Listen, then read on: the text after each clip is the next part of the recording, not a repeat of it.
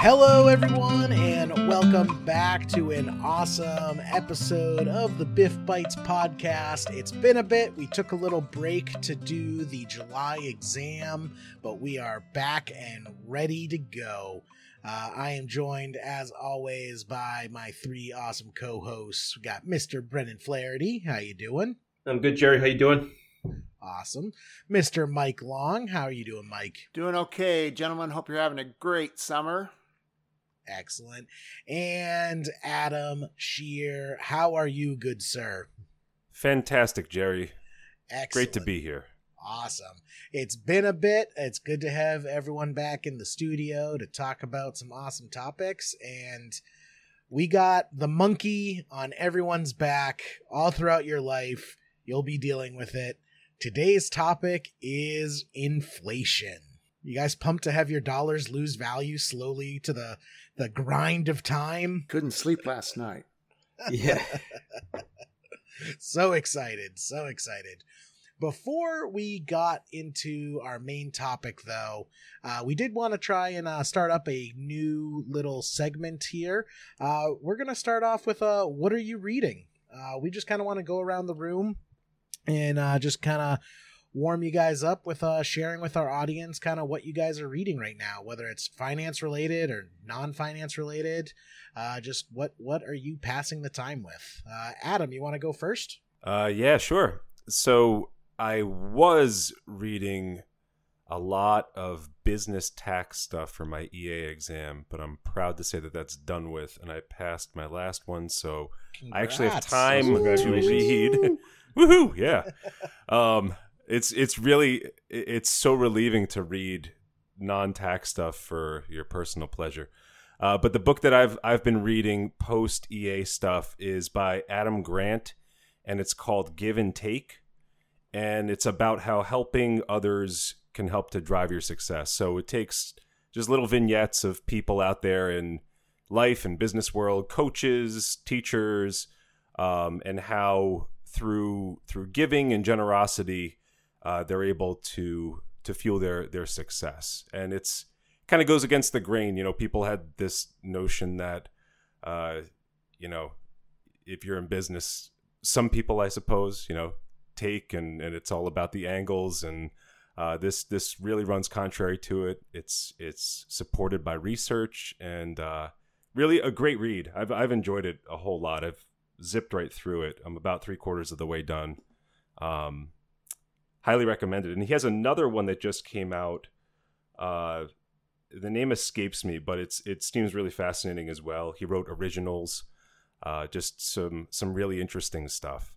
Who's the author? Adam Grant. Adam Grant. Nice. Yeah. Awesome. Sounds good. Uh, Yeah. What about you, Mike? What are you reading? Uh, gripping page turner um, called. I'm actually rereading it.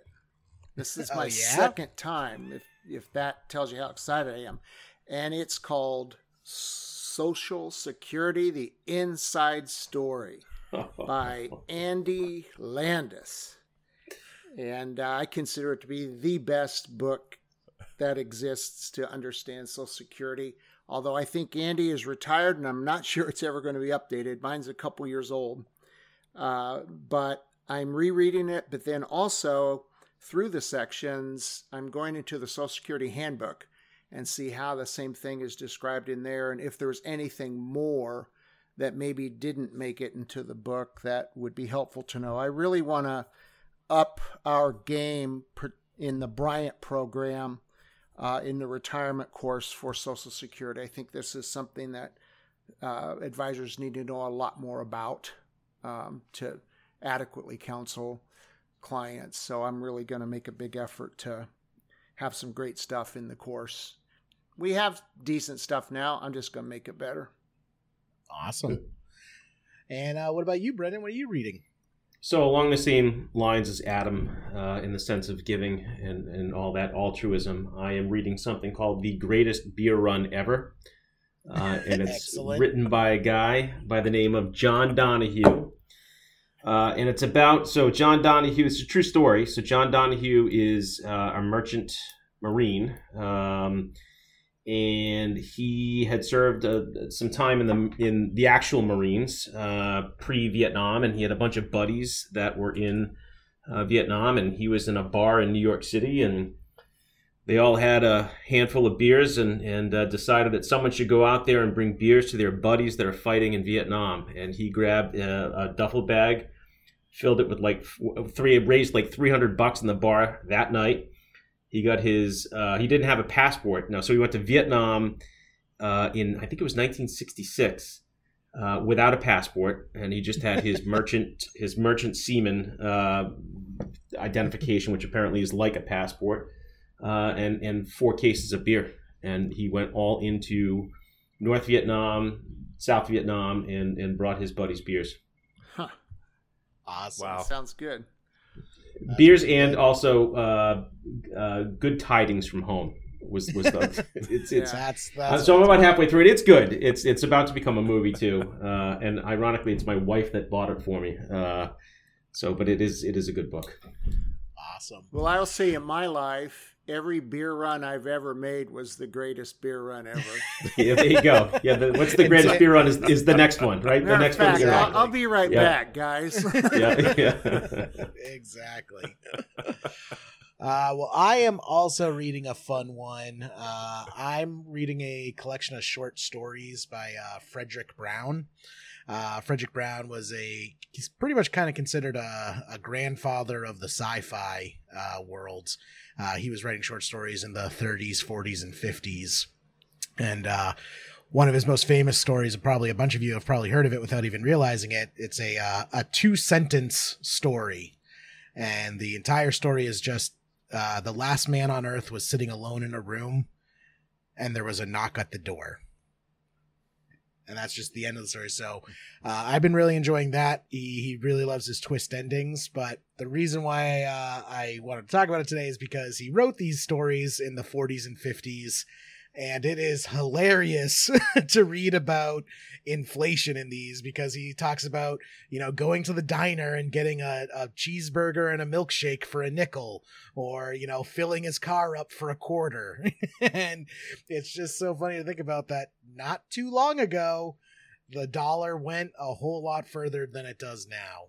And uh, especially in the last year, we've seen some pretty crazy inflation across the board in a whole bunch of areas. And that I think I just wanted to segue into our main topic of the episode. Let's get into inflation, guys. Yeah, well, we're certainly starting to see it. You know, we're, we're it's it's um, the big debate right now is whether or not the, the the inflation that we're currently seeing is something that's transitory or is going to be short term in nature or is more persistent. And I think there's a lot of debate uh, right now as to as to what is actually going to happen. Um, certainly, the Fed is is hoping for and is currently along the lines that it will be transitory in nature and won't stick around for very long, uh, and therefore doesn't require any kind of policy adjustment. Uh, but I, I, think that it's it's it, there's definitely some some uh, better than better than average chance that we're going to see some inflation sticking around for, for quite some time. Yeah, that's a great point, Brendan. I'm glad you brought that up first because that's an important distinction to make between inflation and short-term price hikes. You know, when toilet paper gets sold out at the supermarket and goes, you know, up to $20 a roll, that isn't necessarily inflation if prices that's come price back gouging. down. Yeah. Yeah. If prices stay there for a project projected period of time, then yes, that is insane inflation. But short term price increases are not inflation, and that's a good distinction to make. You know, and, and certainly in, in an economy that, that's very well developed like ours uh, and, and others similar to ours, inflation is necessary, right? We, we need some sort form of inflation in the system for the system to remain healthy. Uh, and that target right now in, in, in our society or our economy, I should say, is, is somewhere between two, so up to two and a half percent. Um, and uh, you know, right now we're based on the last print that I saw, we're, we're, we're trending about twice that amount. So we're, we're above five percent year over year. Yeah, that that's another good point. Uh, inflation usually has a very negative connotation, but that's not necessarily the case. You know, healthy inflation is good because inflation actually discourages hoarding.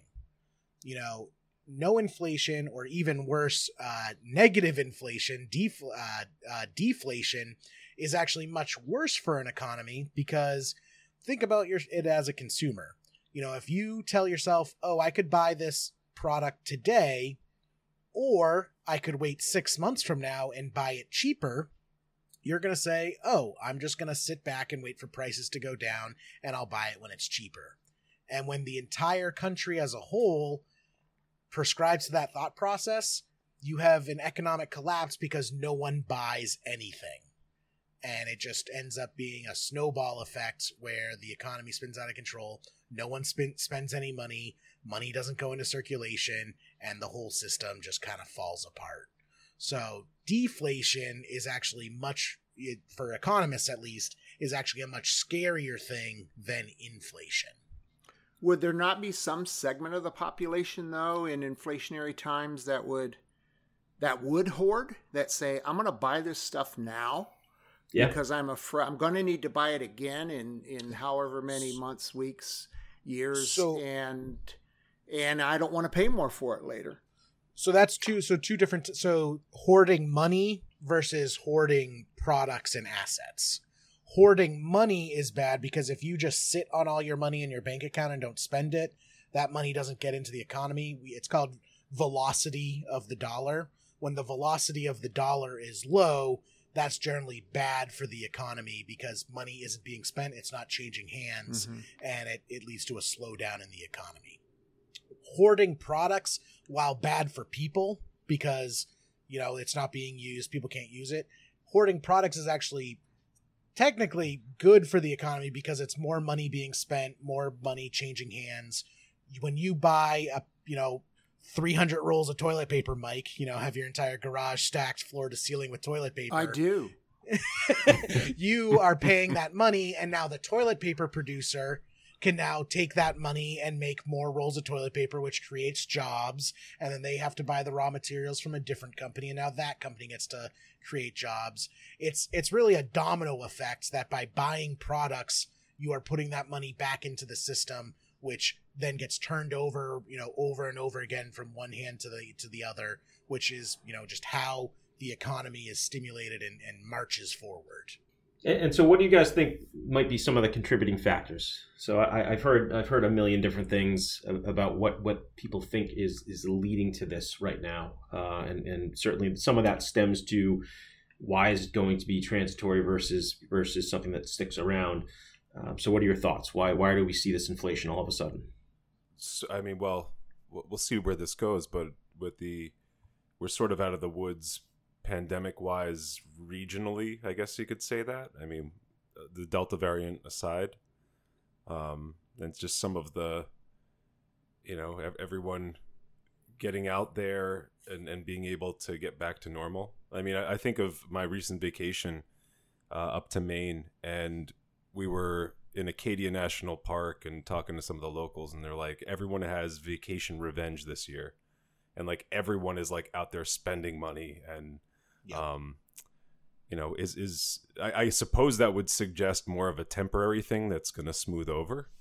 Um, what what's on the other side of it? What what signals that this is a more lasting thing, or what what else what else is there? What is that everyone's reading and hearing? I tend to agree with what you just said. That I think a lot of it can be price price increases right now, where you've got more limited supply and more people now more freely spending chasing those goods and services, which bids the price up. We also have uh, post pandemic, if we can call it that, because we may yeah. be going right back in.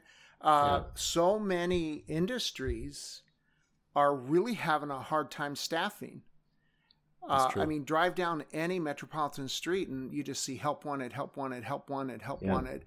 And so production, that impacts production. So that further diminishes supply, but yet people have money and are willing to spend it chasing those goods. So I, that could go on for a while, which then what do you call it? yeah. Yeah. I, I, I, I agree. I mean, it's it's one of those rare times that I think we're we're seeing both a supply shock where we're just having those shortages for, for a number of reasons. I mean, the, the, the entire supply chain has been disrupted by by COVID, and I think it's it's uh, that's likely to persist here for a little while.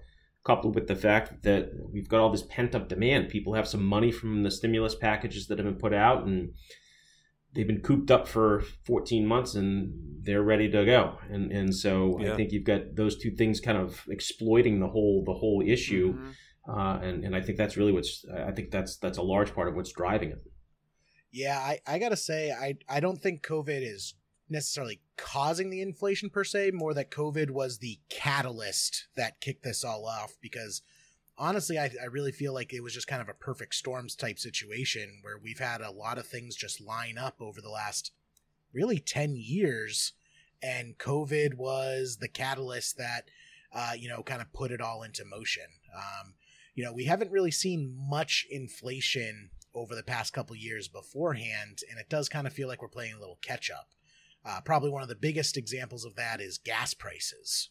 You know, if, if people kind of remember to the pre COVID days, gas prices were at all time lows, oil was at all time lows, and oil is a key benchmark that is a driving force of inflation and is also really representative of inflation because so much of our world is based on oil for you know gas for transporting goods but also just anything made out of plastic you know takes oil to produce so when oil prices are really low, that in turn causes uh, transport costs to be low, which in turn causes product build costs to be low. And as a result, you don't really see much price increase. And now COVID happens, we see massive supply shortages.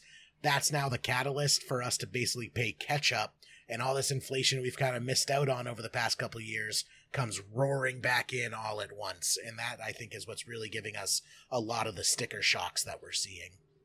I think this topic, like just about everything in finance, uh, we'll be a lot better at explaining it after the fact, perhaps yeah. in excruciating detail, than we were at projecting it or even explaining it while it's going on.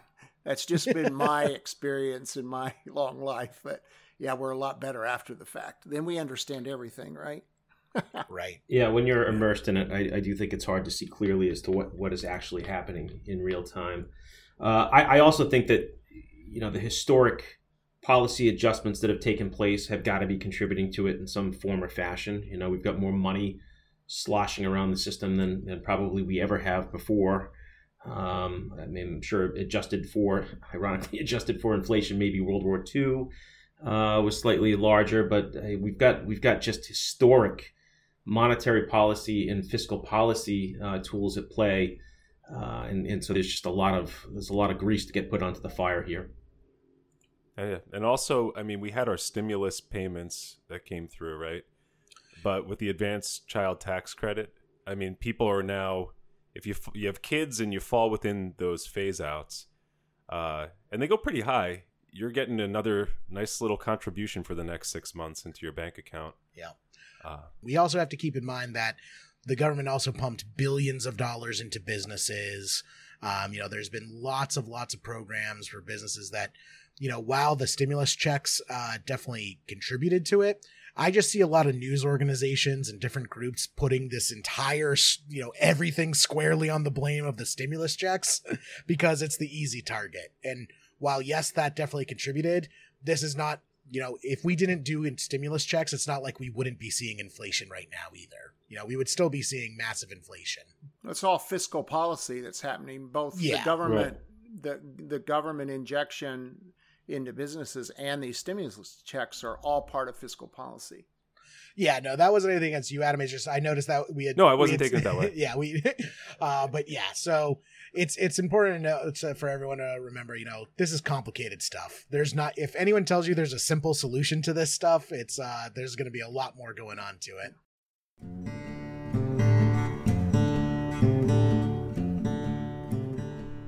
I think there's also a fair amount of price memory in effect as well, because we talked about kind of the difference between price gouging and inflation.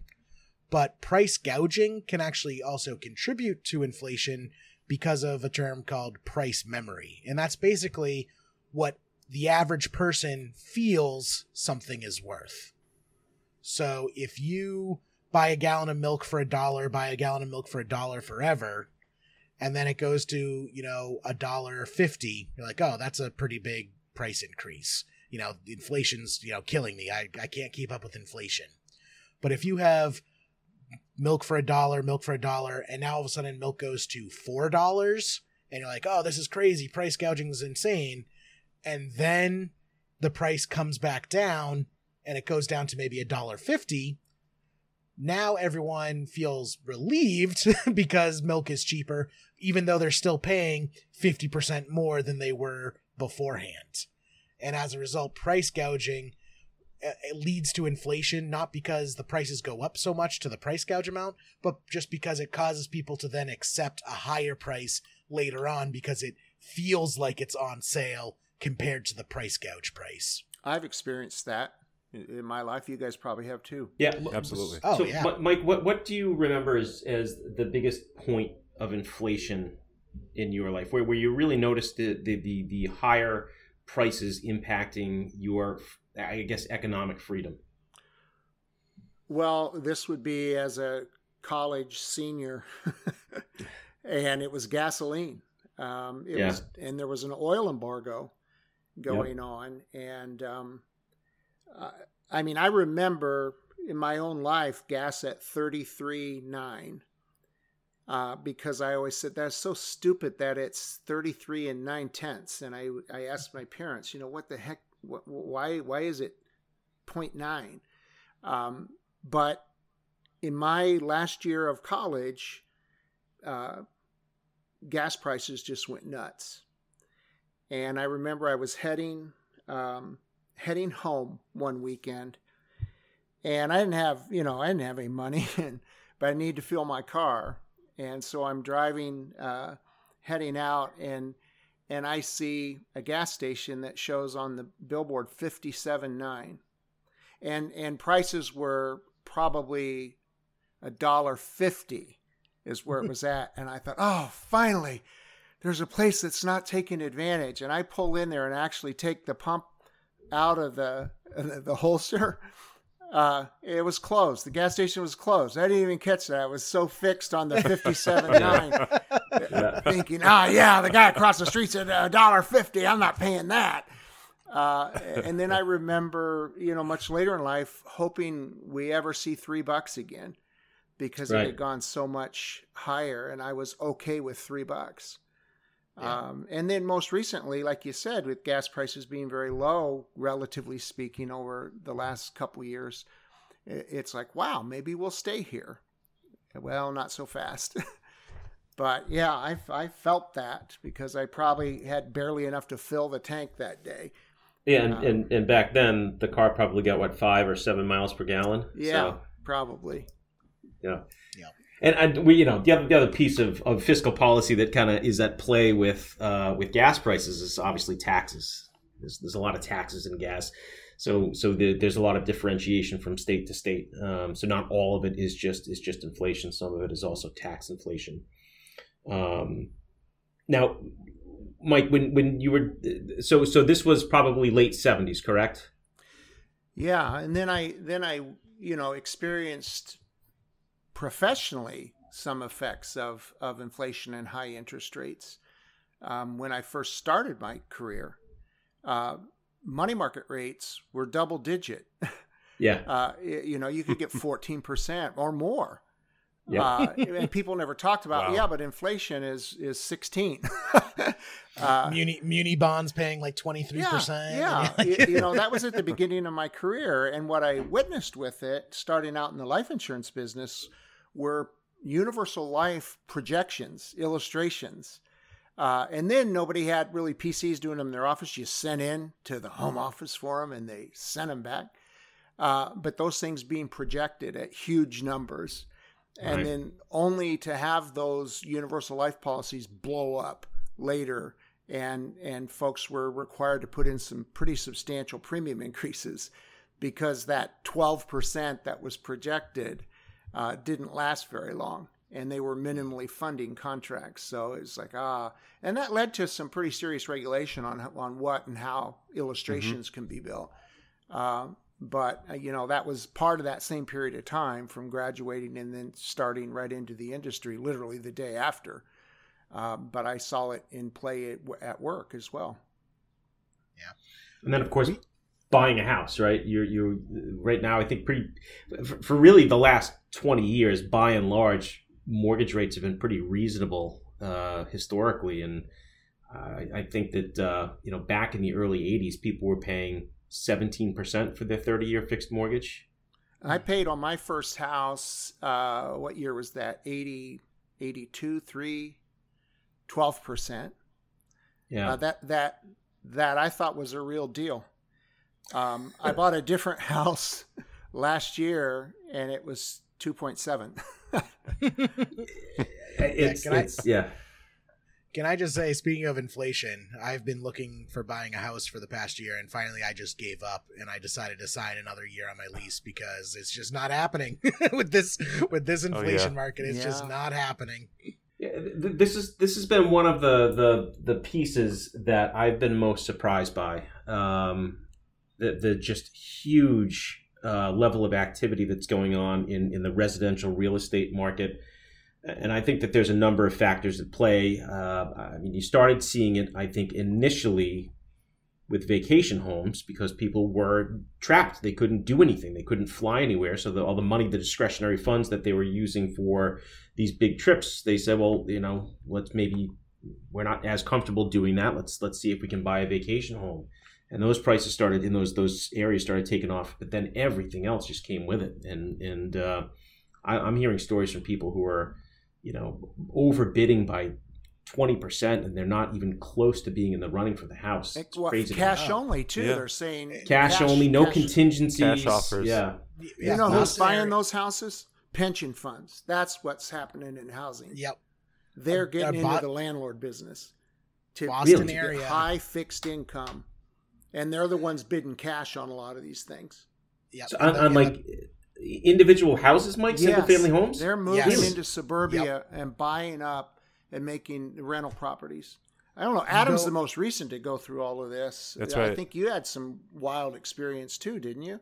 Oh yeah, yeah. We put our home on the market uh, on a Friday. Saturday had an open house. We had nine offers on Sunday. One, the highest, and the one we took was full cash. Yep. Um, and it was that quick. Like in a suitcase yeah, trunk. I, I wish I would have seen that. Uh, it it went it went through legal legal channels. Yeah. Um, one of the things that that uh, I learned at our closing, uh, just talking to the attorney and, and hearing what they were seeing on their end. I mean, they said it's been crazy, obviously for them, uh, but they said just with remote work for this past year, a lot of people were coming from the city, and there's yeah. a trend that they were seeing here of not only buying a suburban home but pairing it with a vacation home on the shore in Connecticut. They're like it's this dual transaction mm. where they're cashing out on their their city home and they're just coming to a more suburban well, and, life and they I, I think it goes back to something that I think Jerry was was making a point of. If you're you know coming out of Manhattan and you're used to paying you know two million dollars for a shoebox to spend yep. one and a half yeah. million on a much bigger home, it just it feels like you're getting a great deal. I, I'm thinking yeah. about moving to like Dakota or something because in in Boston a two bedroom home on average because I I'm looking at these houses reading all like the Zillow reports and all that in Boston the average two bedroom home is going for a hundred thousand dollars above asking. Mm-hmm. A hundred thousand wow. dollars will buy you a home in like North Dakota, and like no. that's the premium we're paying out here. Yeah. So wow. I live very close to Chicago, and I'm seeing what Brendan just described in uh, in my own neighborhood. Three new neighbors that did exactly that. They cashed out in Chicago.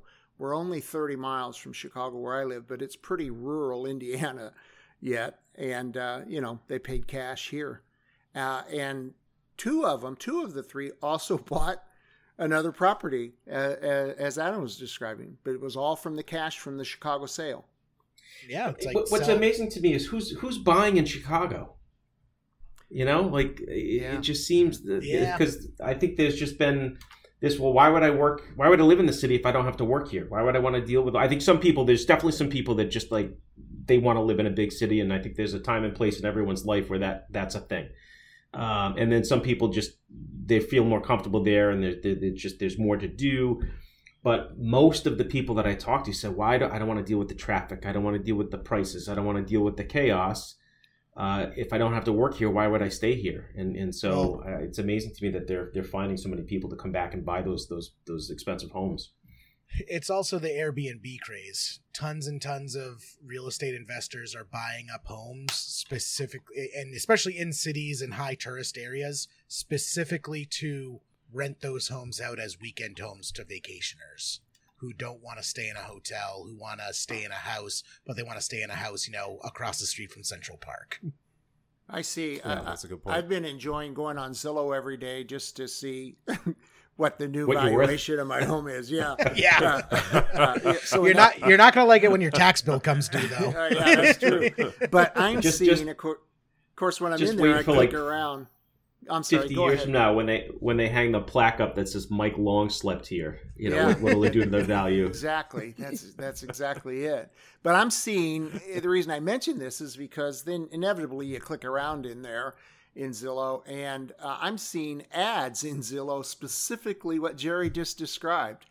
This is a great Airbnb property. Hey, you investors! Yep. I mean, and it's not just one or two; it's it's many that that's how it's being advertised. Yep. It's an entire market segment now. So we've been kind of griping about the personal problems with inflation and just making everything more expensive.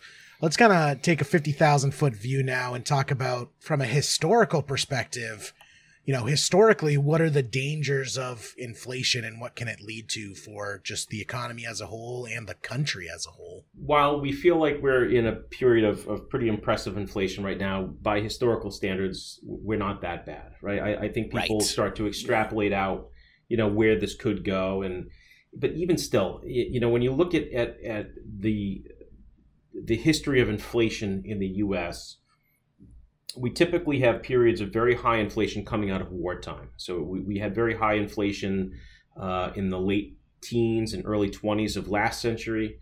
Uh, we also had some pretty significant inflation coming out of World War II, mm-hmm. um, but even that was was mid mid uh, teens. Um, you look at places like Zimbabwe, where the the inflation is in the hundreds of thousands of percent. Yeah. Um, you know that that's obviously that that's a whole different level uh, and something that's probably not possible for an economy like ours. And so I, I think when we when we start talking about worst case scenario, um, I think we're looking at probably again that low double digit to, to very low teens uh, inflation for some short period of time, um, but probably more you know, the real thing I, think that that that the Fed and and, and uh, economists are starting to to worry about is whether or not our growth, our GDP growth, is is going to be persistent because they think I think they've conceded that inflation is going to be somewhat persistent. Uh, and, and so if if we have growth that doesn't keep up, we get into a worst case scenario where we have stagflation, which is a point of rising prices but not rising economic activity right? And that's that's not good. Mm-hmm. and, and, so that's where i think my main concern lies for for this economy. Yeah and that's what we had in you know the late 70s early 80s like uh, mike was talking about earlier.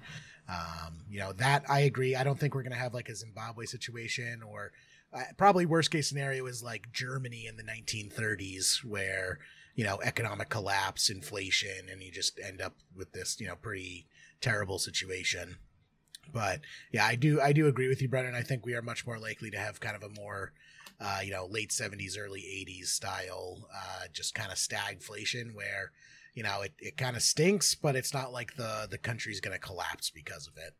Well, there's plenty of other things that might cause that. Yeah, there's other things that could cause yeah. that. So, and and some out there would look at five percent year over year. I think that was June's number. Yeah. Uh, you know what's the big deal? What, what's what's yeah. all the fuss right now? That's not historically five percent isn't huge. And Powell kind of said as much. I, I, and I want to say again, it's hard that the last year seems so long, so it's hard to to, to tell whether this is pre-COVID or, or within COVID. Um, but he came out and made a statement that said, "Hey, listen, inflation kind of ran under our target for the last 10 years. It's under the 2% target. So maybe Yeah. we can let it run slightly above that target for the next 10 years and average it over a 20-year period, and that's going to be okay." And I remember when he said it, I was like, "God, that's that's kind of a weird thing to say." Um, but that maybe, in fact, might exactly that. Like maybe, hey, no big deal. It's not going to stay at five. So what if it stays at three? It's a little uncomfortable for a little while, but but ultimately, it's it's uh, good for the overall average. Yep.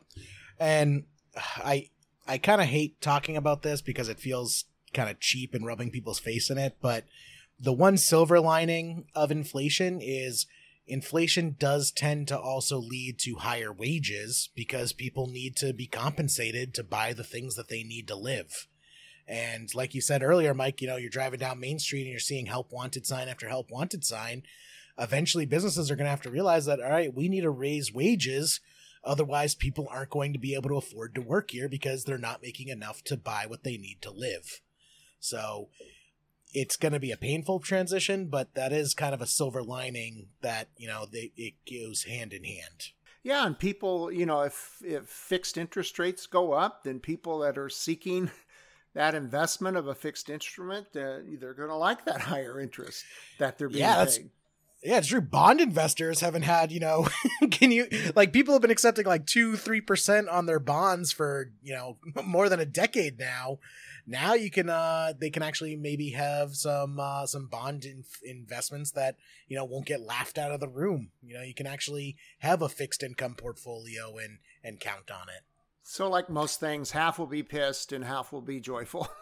Yes. Yeah, right, right. And that's unfortunately we, we, we live in this in this society, of this system of binary outcomes, right? It's this Yeah. or that. There's no third option. Uh, yeah, and I think that's been another interesting, you know, thing with all of this. With is is the the benefits, and th- this is a very political hot button. Uh, so, so step back from the politics, just look at it from from an economic standpoint.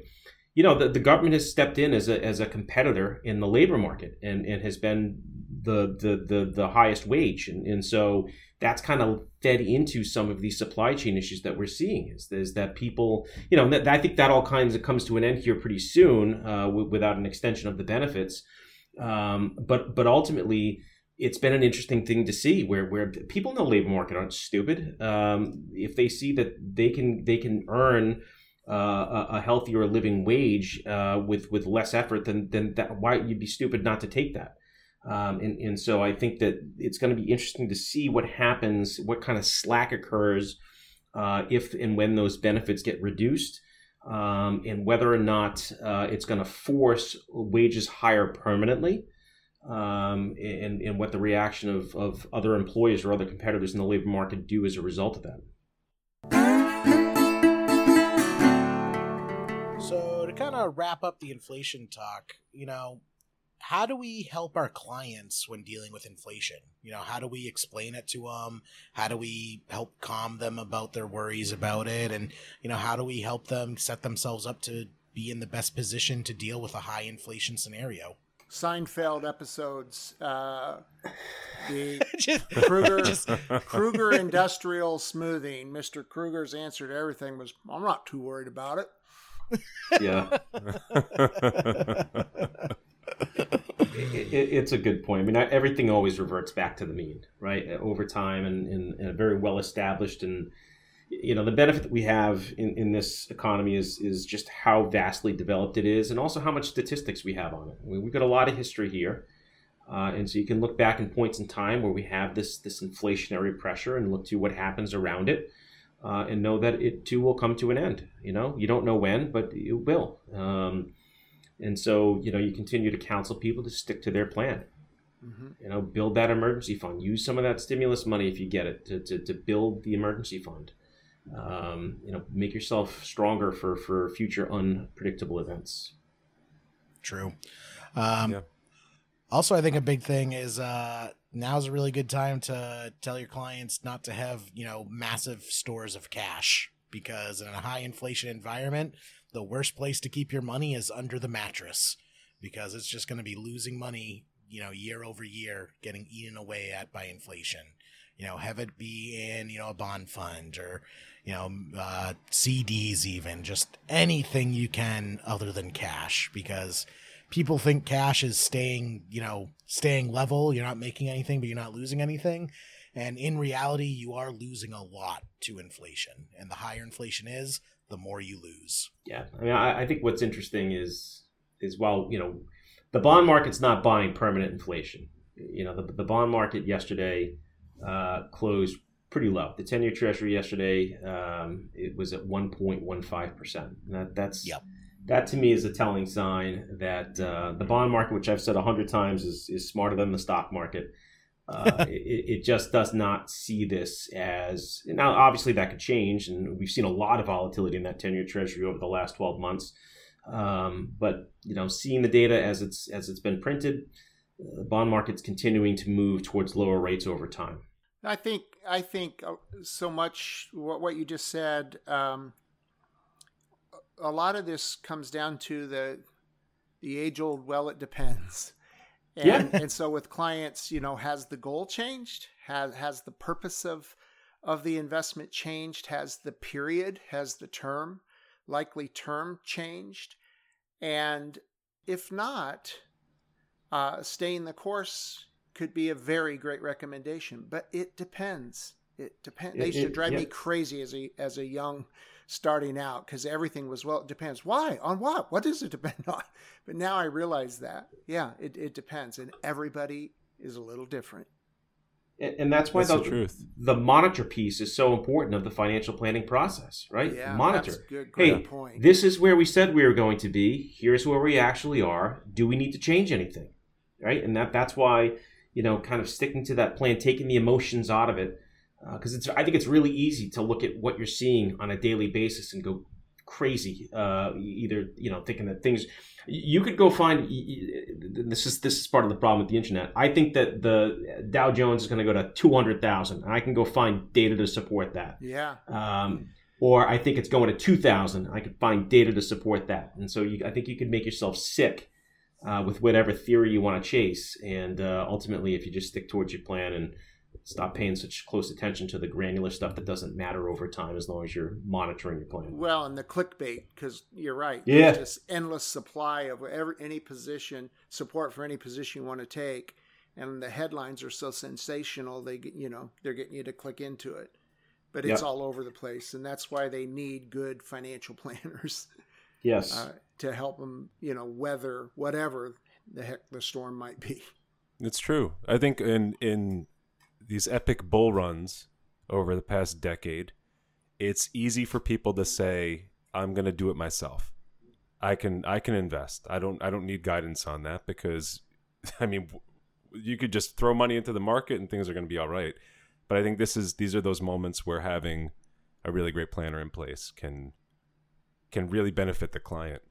And I'd say it, it is the plan. The plan is is your foundation, but it's also the person. And I, I could see if you have a client that is aligned with you and aligned with the vision of the plan, that you can adapt and you can be nimble and you can make those adjustments. I think with some clients too, they're going to see the clickbait. They're going to be having MSNBC or whatever whatever is on in the background, having their head spin, and and might be asking for for some actions that aren't really in their best interest. But th- there again, I think is is having a seasoned financial planner in place. That's that's what you're paying for. You're paying for great advice, good counsel, and and just knowledge of how all this works and and how it could benefit the client in reaching those goals. we have kind of a uh, a different take on the question of the episode today, guys. Just because inflation questions tend to be very complicated and very math heavy. Instead of uh, just throwing a bunch of numbers and words at you guys and hoping you follow along, uh, we're going to do a more relaxed approach to the question of the episode today and just kind of talk about how to generally solve for inflation and real rate of return when you are in a, uh, a test taking scenario. I guess first of all, how would you go about identifying that you have an inflation based question on the exam? You know, what do you look for? I look for CPI. CPI. I look for uh, I look for education rate of adjustment, uh, inflation rate, right? Um, those are some of my cues, and then and in today's dollars. Right. In today's dollars. Yeah, that's, that's, the big one. That's it. in today's dollars. In exam land, in today's dollars. But those yeah. inflation rates are tricky in exam land too because a lot of times there's a CPI rate, and then a little later they talk about the college inflation rate.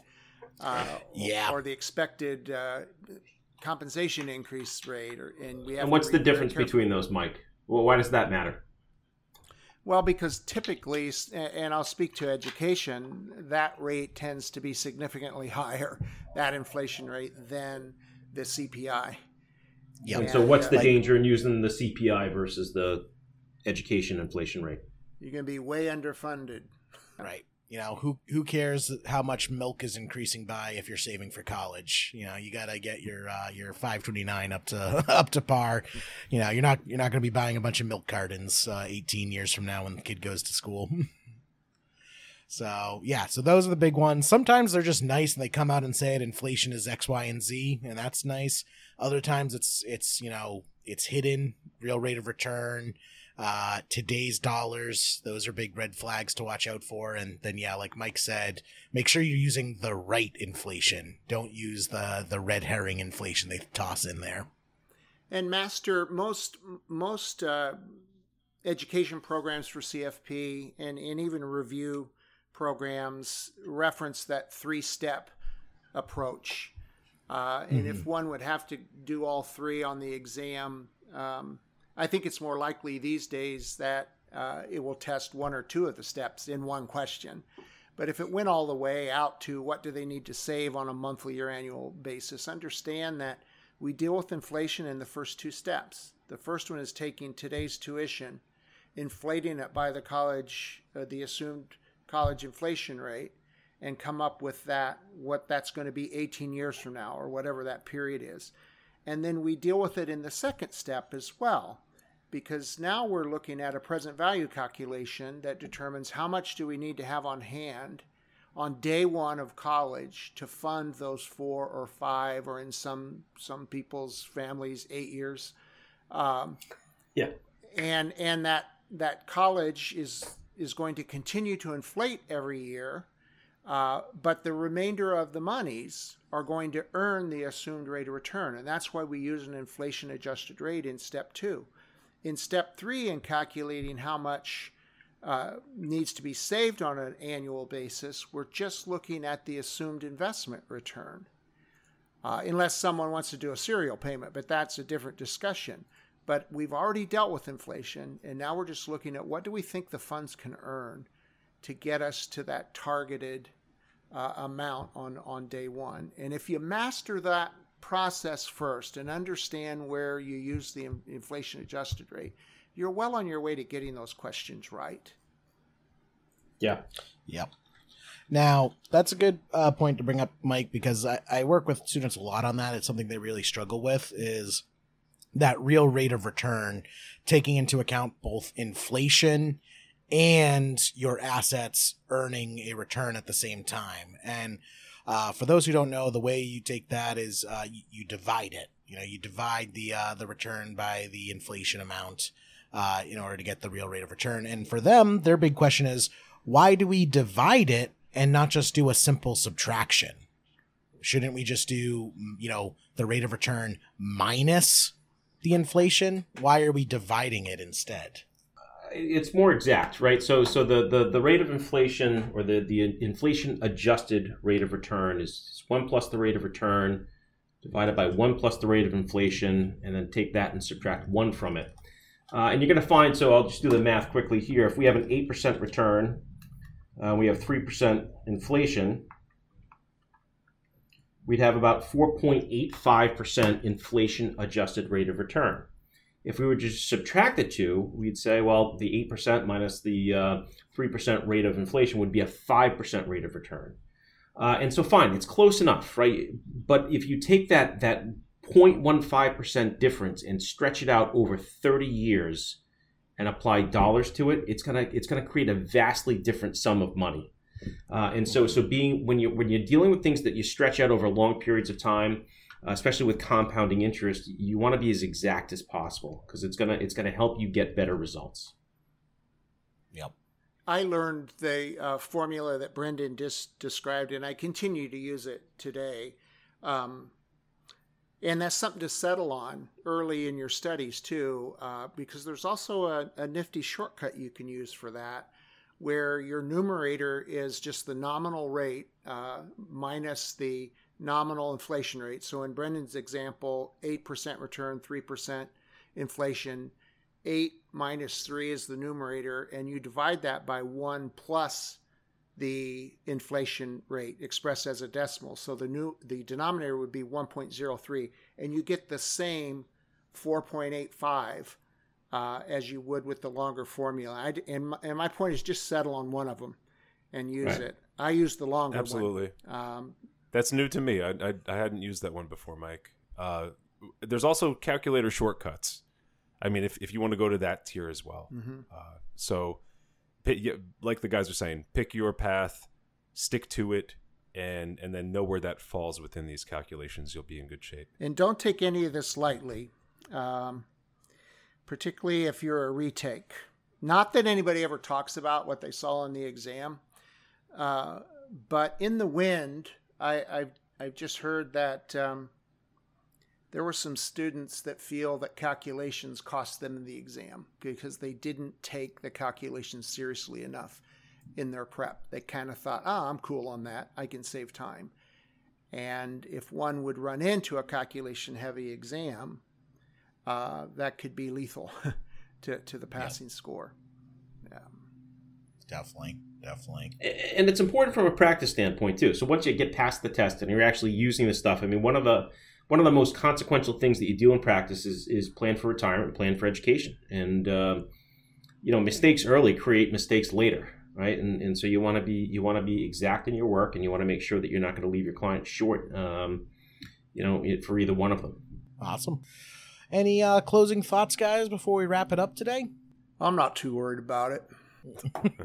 Excellent. I think that's going to be the title of the episode, Mike. I'm not too worried, not about, too it. worried about yeah. it. awesome. Well, thank you everyone for tuning in. Uh, we will see you all again next month. But if you can't get enough of some Biff Bites action, make sure you check out our website, biffbites.com. Uh, we got a whole bunch of stuff on there with back episodes, videos, articles, uh, past questions of the episode that you can work on. So be sure to check that out. Uh, until then, we'll uh, see you all next month. Take care, Thanks, everybody. Bye bye.